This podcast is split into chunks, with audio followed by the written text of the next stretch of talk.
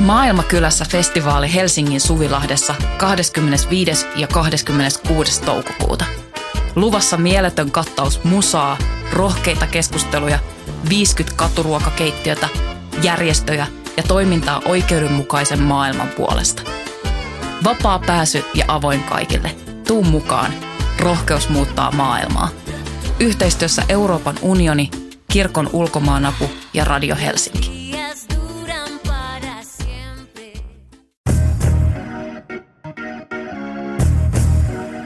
Jälkipelit, jalkapallon paras osuus. Podcast kaikille, jotka puhuvat paremmin kuin pelaavat.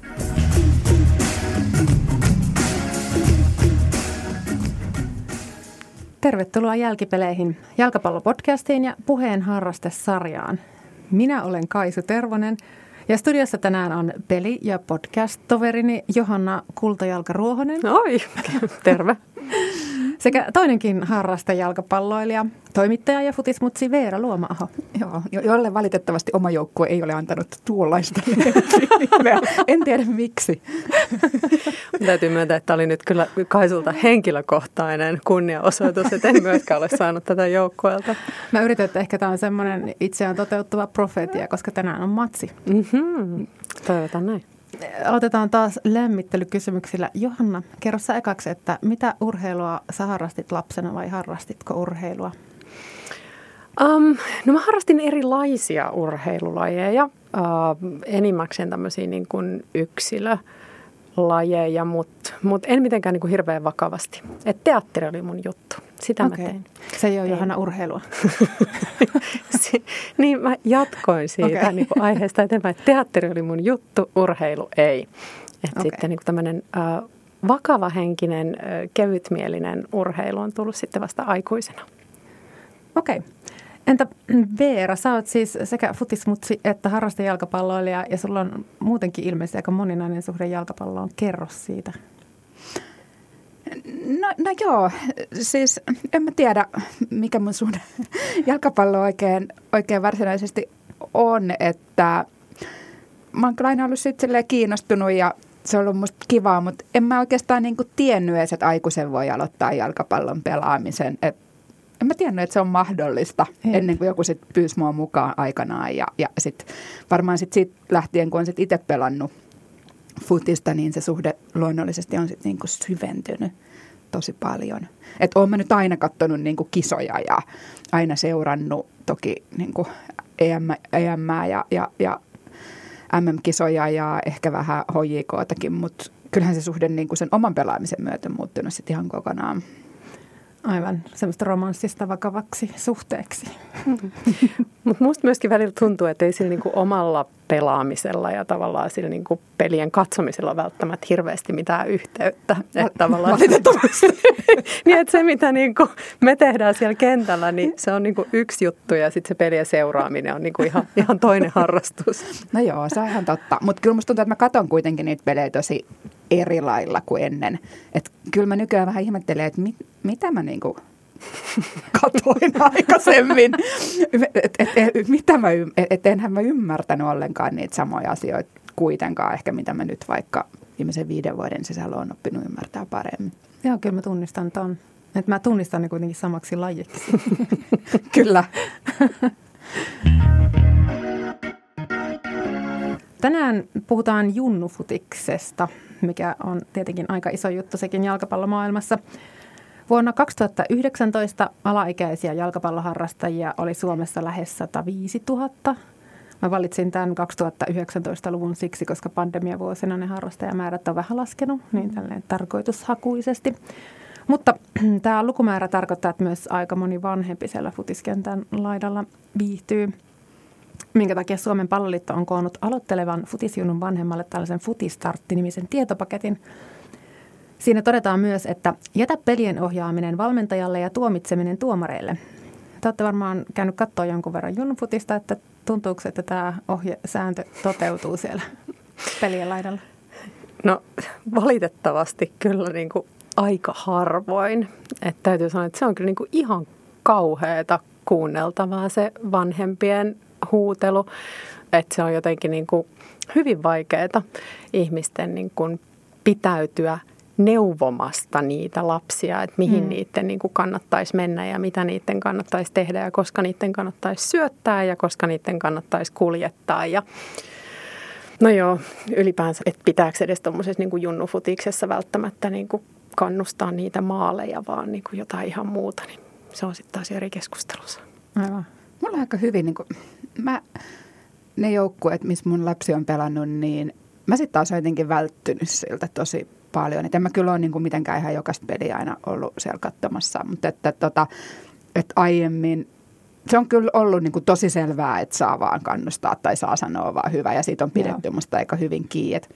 Meillä on aika hauska jengi silloin, kun mun esikoinen pelasi e- e- ekaa kertaa jalkapalloa. Se lopetti jossain vaiheessa, aloitti taas. Niin, niin sitten kun se lopetti, niin mä, mulla tuli vähän niin kuin ikävä niitä muita vanhempia, että niihin oli ehtinyt tutustua. Meillä oli semmoinen parhaiten brändätty vanhempien mokkapalakahvila koskaan. Siellä oli just joku graafikko ja joku brand manager-tyyppiset vanhemmat, jotka me oltiin perustettu sellainen kahvila hiekkahousu ja sillä oli kaikki omat logot ja systeemit ja se oli aika hauskaa.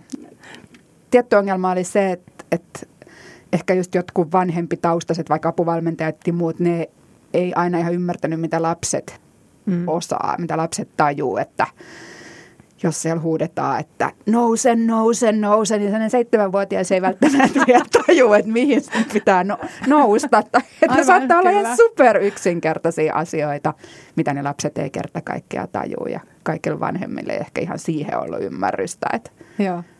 Se, se, siihen mä kyllä törmäsin. Mulla oli kyllä niin kuin suuri työ itse opetella olemaan huutamatta. Ja, ja mun esikoinen silloin, kun hän pelasi, niin siis mä en saanut edes kannustaa. Et mm. Siis mun piti olla niinku täydellisen hiljaa siellä kentän laidalla, mihin mä en koskaan pystynyt. Mutta tota... Mut siis tämä neuvo tuli, tai ohje tuli nimenomaan häneltä, ei valmentajalta. mä, en, mä en saanut erikseen tota hiljaisuuskorttia vaan valmentajalta, että lapsi kielsi mua huutamasta. Mutta tota, semmoisen mä kyllä niin kuin pidätin itselläni niin kuin kannustushuutona. Niin kuin itseni kanssa pääsin kompromissiin, että mä sain sanoa mennään, mennään. Sitten kun oli niin kuin hyökkäystilanne käynnissä, niin mä sain sanoa, että mennään. Että se oli niin kuin kannustamista ilman, että se oli liian neuvovaa. Hyvä. Mä, mä oon käynyt katsomassa sellaisen Junnu joukkueen matseja, jossa oli ihan sääntönä, että ei saa muuta sanoa kuin, niin kuin hyvä, hyvä, jotain kannustavaa, Joo. mikä tarkoitti, että me siellä viittilöitiin kauheasti siellä kentän laidalla, kun yritettiin näyttää, että älä anna sivurajaa sinne omaan päähän ylös, ylös. Siinä oli monimutkaiset käsimerkit käytössä. Kyllä. Mä jotenkin ymmärrän sen tosi hyvin, että sitten mä jotenkin itse aina välillä harrastefudiksessa, kun mä kuuntelen niitä jotain hyviä lastenvalmentajia, niin ne on vaan niin yksinkertaisesti, että Mä toivoisin, että meitäkin valmennettaisiin yhtä simppelisti. Että mä oon just kanssa se tyyppi, joka menee siellä kentällä aivan sekaisin, että jos joku huutaa neuvoja kentän laidalta, niin Joo. mä jotenkin tajuun sen tosi hyvin, että ei. Aivan. Tänään puhumme entisestä junnupelaajasta ja mä luen tässä kohtaa lainauksen tämän henkilön elämäkerrasta. Tämä kohta kertoo HJK vanhimman kaupunginosajoukkueen HJK Malmin perustamiskokouksesta. Saatte tämän pätkän jälkeen arvata, että kenestä tässä on, kenestä entisestä junnupelaajasta tässä on kyse. Lainaus alkaa. Perustamiskokoukseen vuonna 1972 kutsuttiin kaikki kiinnostuneet, niin lapset kuin vanhemmatkin. Lapset olivat tietenkin tulossa pelaamaan, mutta vanhempia tarvittiin joukkueen taustatehtäviin. Kuka haluaisi ryhtyä joukkueen valmentajaksi, HJKn edustaja kysyi. Yhden nuoren pelaajan äiti ilmoittautui vapaaehtoiseksi, mutta toivoi, että joku tai jotkut isätkin lähtisivät valmennushommiin.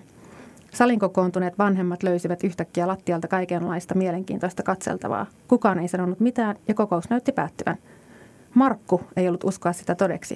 Hän oli niin lähellä päästä pelaamaan oikeaan joukkueeseen ja nyt unelma oli ilmiselvästi kaatumassa vain, koska kukaan ei halunnut ryhtyä valmentajaksi. Kyynel valui hänen poskeaan pitkin. Markun isä Reijo huomasi sen, ja samalla kun kyynel valui poskea alaspäin, Reijo kääntyi takaisin. Minä voin ruveta valmentajaksi. Kuka on tämä Markku? Mysteeri Markku. No, no se on varmaan Rive sitten. Eiköhän se ole Kanervan Markku, jos se laskee on. vuosia oikein. Aivan oikein laskettu. Hyvä matematiikka. Sanotaan, että hän on myöskin kaikki Markku-nimiset jalkapalloilijat, joita tiedän, joten se oli silleen helppo. Ihanaa, jos rivia vaatimus on nyt tällä tasolla. Ehkä selviän tästä jaksosta. Yes, ensimmäinen haaste. Piste, piste.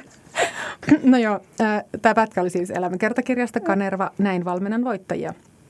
Ja tähän tapahtuma-aikaan Kanerva oli kahdeksanvuotias ja se oli pihan muiden lasten kanssa ja pelannut pihapelejä ja rakastunut lajiin.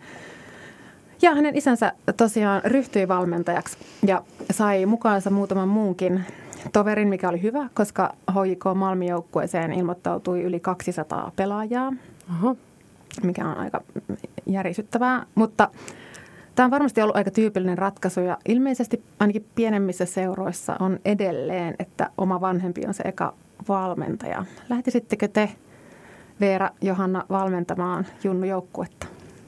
Apuvalmentajaksi siis aivan heti lähtisin. Siis se olisi musta ihan super mahtavaa. Siis apuvalmentajahan kuitenkin, että jos se olisi se valmentaja, mä saisin olla apuvalmentaja, niin todellakin. Mutta mä en ole nyt, mun, mun isompi lapsi on sitten just sen, mä luulen, että ne ne on vähän jo osaavampia sitten ne apuvalmentajatkin mm. niin kuin siinä tasolla, mutta mä en tiedä, että onko se ihan kosher, että jos mä yritän tuupata toista tähän harrastukseen vain sen takia, että mä voisin olla sieltä käsipystyssä, kuinka iloisia tästä oltais. Mutta se on mun se niin kuin haave. Se olisi mm. ihanaa. Niin, No sit mä saisin kerrankin huutaa siellä kentän laidalla kaiken sen, mitä mä haluan. Se on totta. Kukaan ei voisi kieltää. Niin, mm. joo. Tota, mm, paitsi ehkä tuomari. Siellä. Mitä sä huutelisit siellä? niin, toi, toi kuulosti nyt jotenkin huonolta. Um, en mä kyllä varmaan oikeasti haluaisi valmentaa. Uh, ensinnäkin musta tuntuu, niin että omien lasten opettaminen opettaminen muutenkin on niin kuin tosi haastavaa. Mä oon joskus yrittänyt niin kuin kotikouluttaa vie, tai niin kuin kotiopettaa jotain vierasta kieltä omalle lapselle, Joo. niin siis siinä on niin kuin, se on vaan ihan kauheata. En, en jotenkin niin kuin koe tällaista pedagogista lahjakkuutta ja sitten vielä ehkä just niin kuin osana sitten semmoista isompaa ryhmää, niin, niin osaisiko sitä olla. Ja sitten ehkä niin kuin ihan vaan tällaiset niin kuin praktiset aikataulurajoitteet, että kuitenkin sitten mieluummin käytän sen oman vapaa-aikani itseni kanssa pelaamiseen, kuin sitten lähtisin vetää lasten joukkuetta. Hmm. Vastaan ei. Okei. Okay.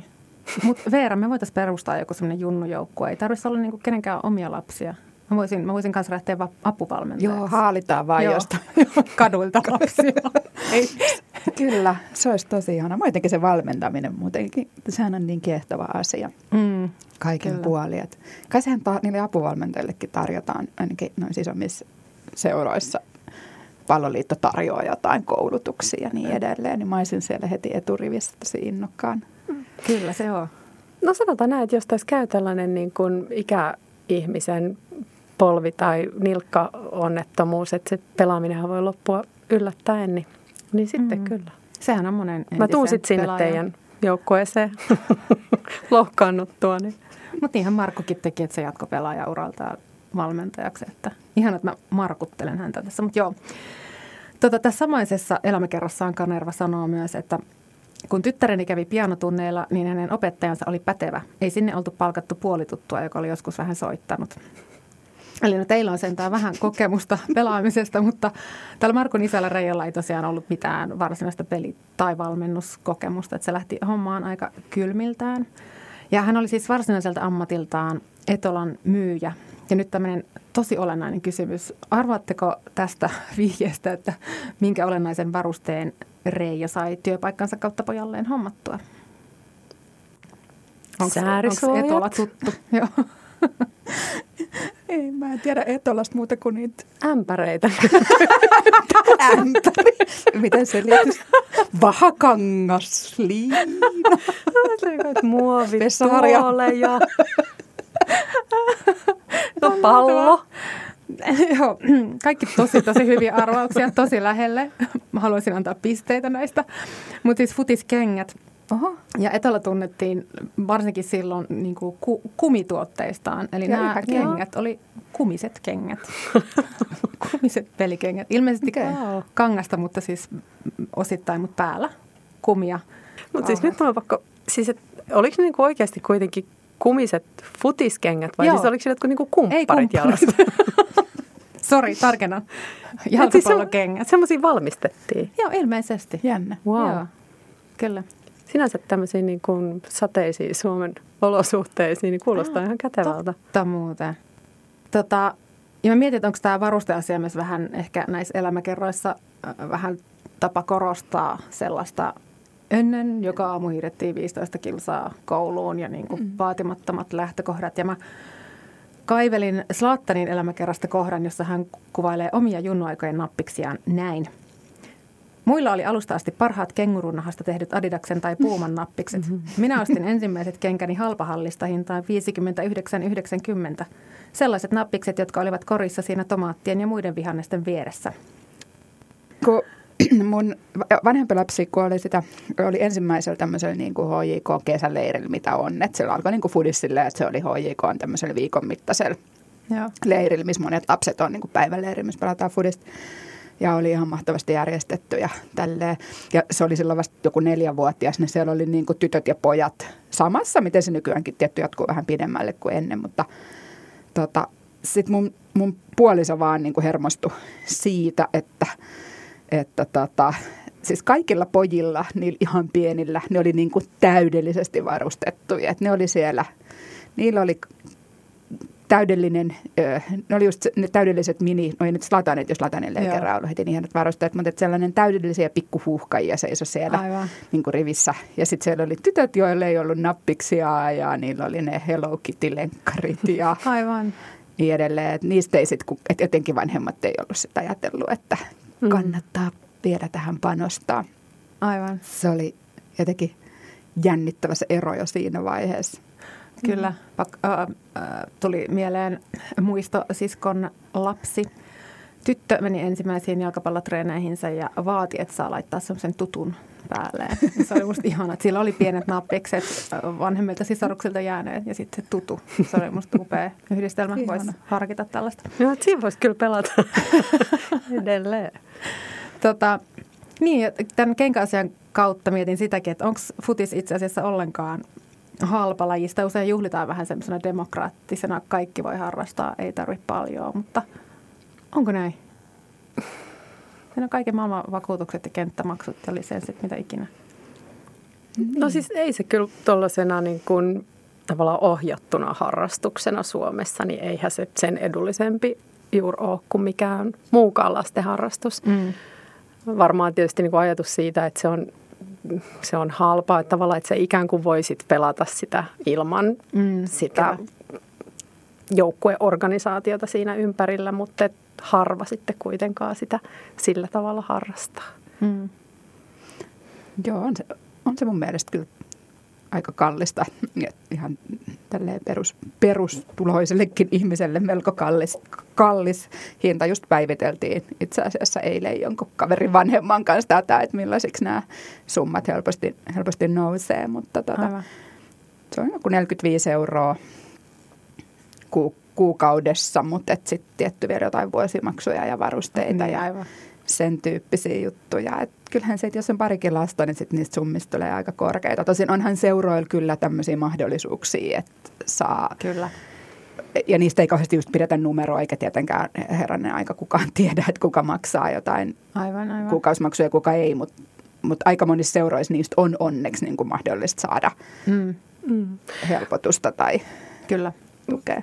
Mutta siis no, munkaan lapset ei ole niinku harrastanut mitenkään tällaisella niinku kovin korkealla jollain niinku edustusjoukkuetasolla, Niin. mutta sitten rupeaa tulee leirejä, Mm. äh, tämmöisiä niinku kisamatkoja. Ja nehän tulee niinku kaikki sitten, Aivan. siis jotain niinku ulkomaan leirejä. Kyllä. Ja tavallaan, niinku, että näistä tulee tuhansia euroja vuodessa Niin, sitten niinku niin, niiden niin. perusharrastusmaksujen päälle. Se on aika monta mokkapalaa. Ehkä isompi juttu on just se, niin kuin se osallistuminen. Et en mä koe, niin kuin, että siellä on, tu- tun, et, en mä tiedä, kenen vanhemmat osallistuu, eikä ole mitenkään semmoista painetta todellakaan, Joo. että ah, noi osallistuvat ja noi ei, että en mä ainakaan ole koskaan semmoiseen niin kiinnittänyt huomioon. Mutta mä itse kyllä niin kuin koin, että se vaatii aika paljon niin kuin sitoutumista, että et, et melkein niin kuin siinä kuormittavassa arjessa ja jos on niin kuin yksi vanhempi tai mit, mitä ikinä, niin, niin se, että sä niin kuin jaksat jotenkin olla se tyyppi, joka saa sen ajoissa sinne treeneihin Kyllä. ja ajoissa joskus kello kahdeksan lauantai-aamuiseen turnaukseen, niin kun tuntuu, että itse siihen ei ollut aina ihan voimavaroja, niin, niin, niin, niin se on melkein niin kuin jopa niitä niin kuin rahasummia vaativampi juttu, että kuinka paljon Joo. vanhemmilta saatetaan, saatetaan vaatia sitä tukea. Tästä Jep. ihana mä otan tämän aasinsillan ja juoksen.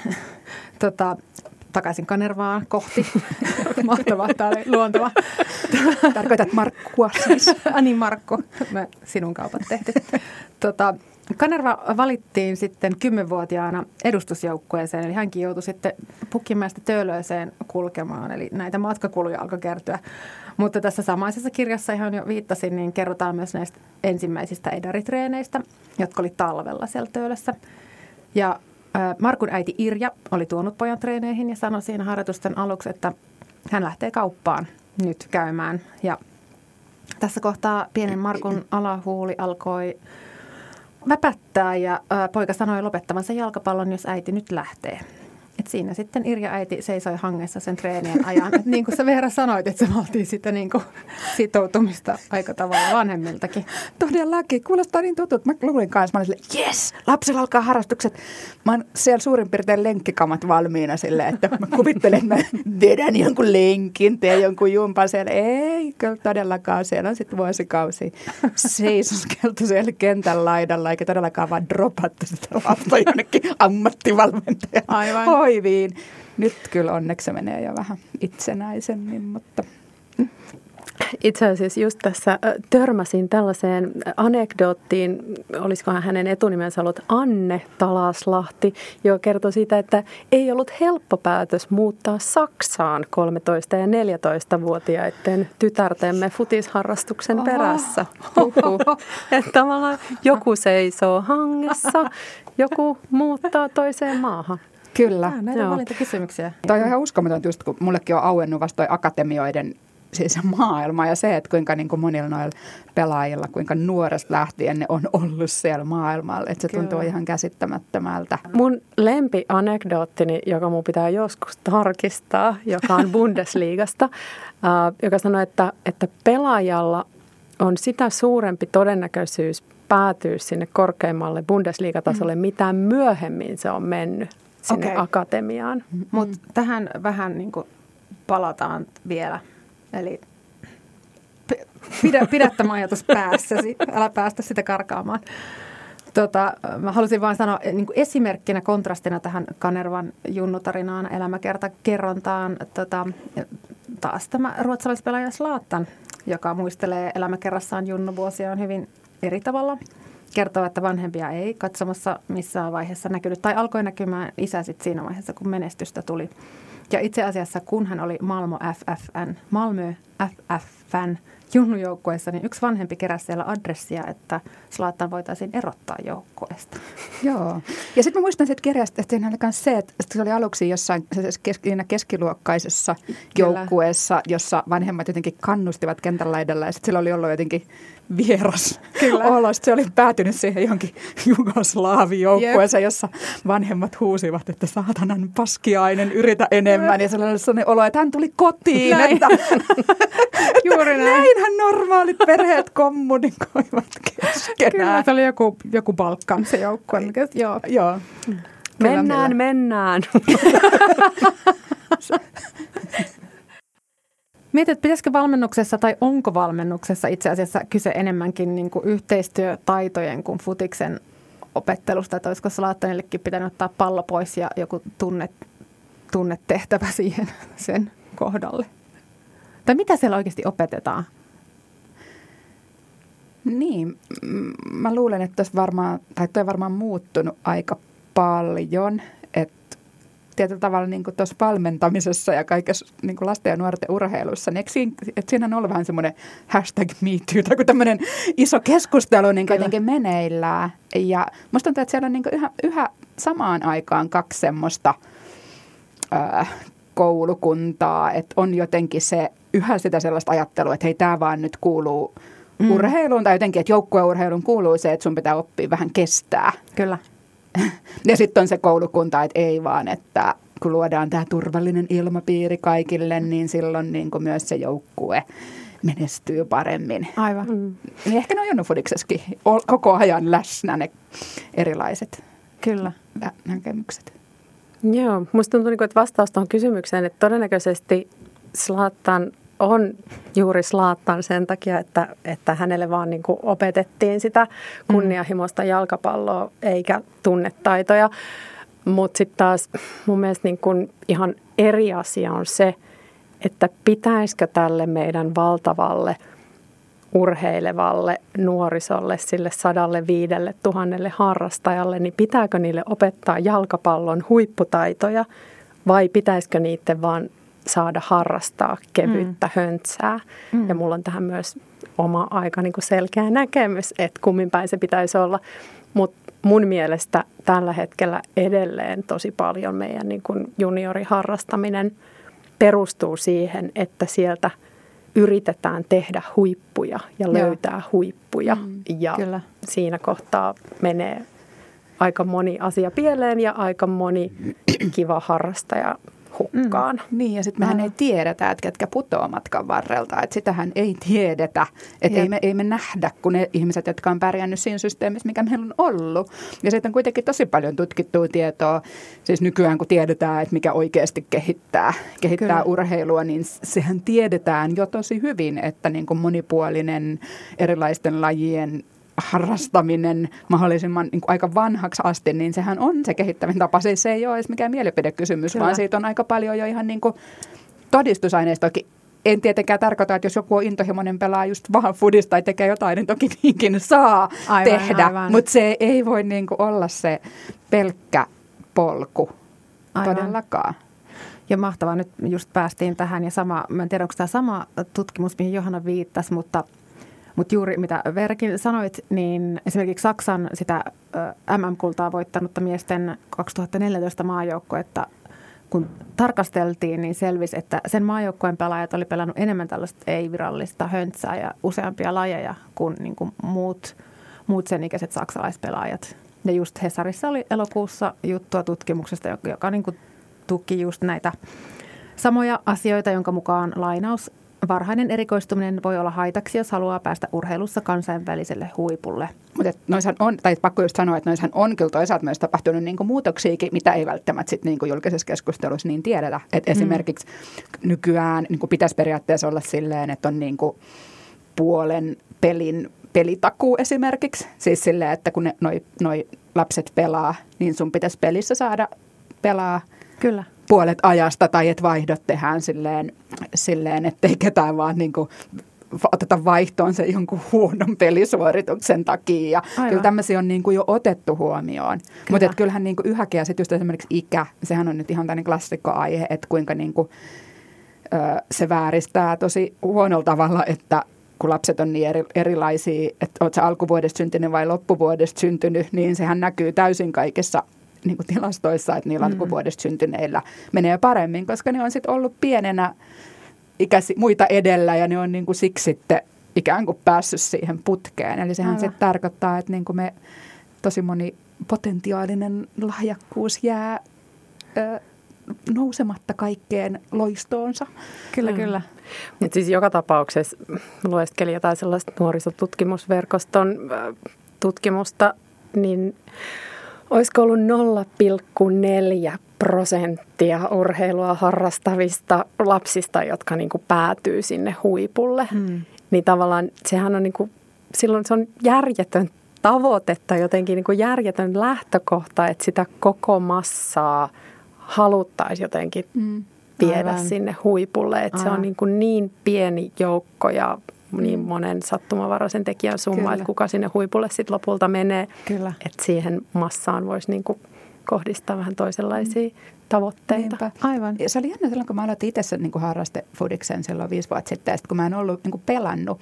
Ja sitten sit tarkastelin niin kuin sitä joukkuelajia tosi niin kuin sosiologisesti vaan sieltä ulkoapäin käsiä, että ai tällaista meininkiä.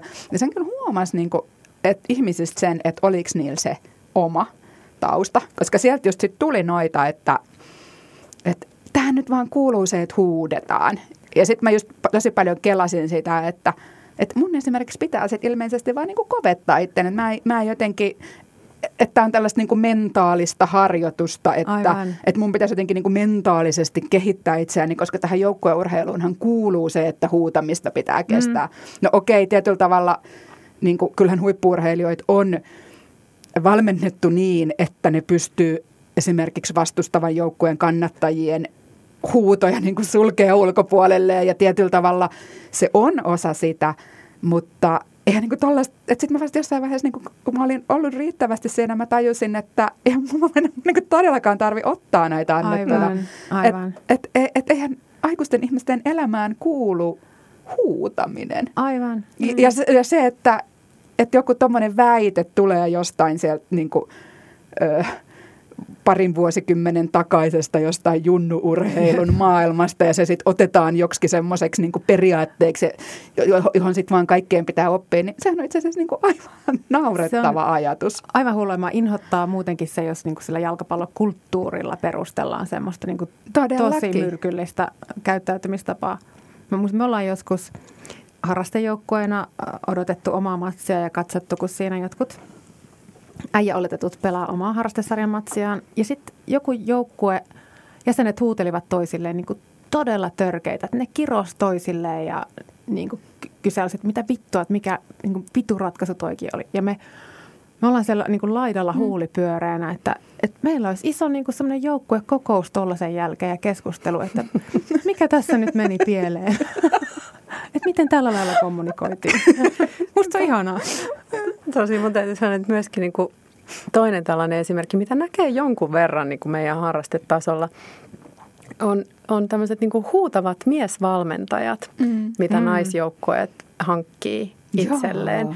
Ja sitten että jos se on sun omaa vapaa-aikaa, ja sä maksat siitä ja sä, sä meet sitten tekemään sitä. Ja sit sä haluat, että siellä kentän laidalla huutaa joku mennä, mies. Mennä, mennä, mennä. Vihasena, että mitä sä Johanna siellä teet? Onko pallo siellä? Joo, herra Jumala. Niin kuin, että ei Jeesus. Että niin kuin, en, en maksa sellaisesta harrastuksesta ja meillä ei ole valmentajaa ja mä luulen, että tämä nauha saattoi mennä puhki tästä äskeisestä imitaatiosta, vaikka yritin siirtyä kauemmas mikrofonista. Anteeksi siitä. Joo. Ai, ai, Mut, no niin, vielä, vielä kerran Markkuun. ai niin, Markku. Markku. Vedetään Markku niin. tähän soppaan mukaan. Ihan vaan, että saatettaisiin tämä hänen junioritarinansa loppuun. Kerrottakoon, että 18-vuotiaana Kanerva nostettiin HJK miesten edustusjoukkueen rinkiin.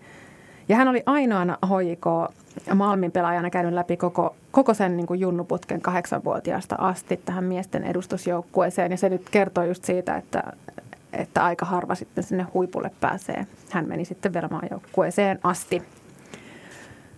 Mut sellainen oli Markun keissi.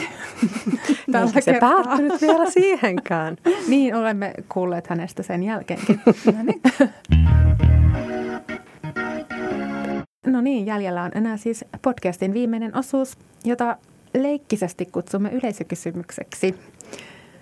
Minkä ikäisenä jalkapallo kannattaa aloittaa? Tähän on helppo. Vastakysymys, kenen näkökulmasta minkä ikäisenä kannattaa aloittaa? Mä oon itse mm. sitä mieltä, että se kannattaa aloittaa 37-vuotiaana. Mä oon aika lailla samoilla linjoilla. Mutta tota, sen voi aloittaa ihan minkä ikäisenä, ikäisen tahansa. Et se on aika hauskaa, että nyt on noita kaikki iltapäiväkerhoja noissa kouluissa, jos voi pelata hmm. koulun jälkeen. Vastaan, että oikea vastausta ei ole. Niin, ehkä, ehkä just niin päin, että, että ei ainakaan ole liian myöhäistä ikää mm. aloittaa itsekin, kun kuulun niihin aikuisina aloittaneisiin. Toki siis harmittaa, että en ole aloittanut aiemmin, koska Todellakin. olisin parempi. Kyllä, Eli sinänsä niin kuin mielestäni oma, oma tilanne ei ole sillä tavalla ideaali. Mutta ehkä kuitenkin sitä toivoisi, että just sellaisen niin kuin kevyen harrastamisen voisi aloittaa minkä ikäisenä vaan ja myöhemmin kuin nykyään. Että tavallaan mm. ei tarvitsisi mennä neljä-viisivuotiaana siihen putkeen sisälle ja sitten edetä niitä portaita pitkin, vaan mm. olisi vaikka 15-vuotiaille tytöille mm, höntsäsarjoja, mihin ne vois mennä. Ja mik, miksi sanon tämän esimerkkinä on, että eräs ä, ystävän lapsi, joka lopetti erittäin tavoitteellisen voimistelun mm. 14-15-vuotiaana ja ajatteli, että hän voisi vaikka mennä pelaa jalkapalloa, niin hän ei päässyt mihinkään. Ei ollut jalkapallon että mihin hän olisi voinut mennä pelaamaan, koska hän oli sitten niin vanha ja ei ollut mm. pelannut aiemmin. Niin pähkähulluutta. Aivan. Sitä itse kyllä on enemmän just semmoisen ohjelmattomuuden kannattaja ja kyllä. toivoisi, että se tietty ohjelmattomuus jatkuisi lapsille niin, kuin niin myöhään kuin, kuin mahdollista. Kuitenkaan en mä niin kuin ainakaan omille lapsille niin just tavoitteena ei ole mikään ammattilaisura, vaan se, että ne olisi niin kuin eri asioista innostuneita ja liikkuvia ja onnellisia. Ja koko juttu kanssa rakentaa toki niiden, niiden tavoitteiden varaan.